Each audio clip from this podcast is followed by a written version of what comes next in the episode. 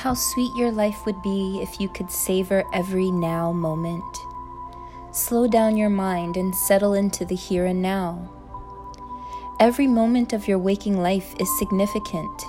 Each minute, hour, and day, a divine inspiration flowing through you. You were nurtured to set goals, taught that it's all about reaching the destination.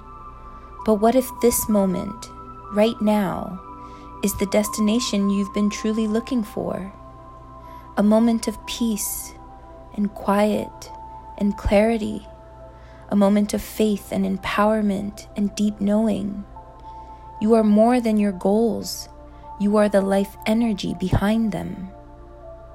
There is a sweetness in trusting the timing of your life, in handing over all worry and striving for a moment's peace Things are always working out for you, minute by minute.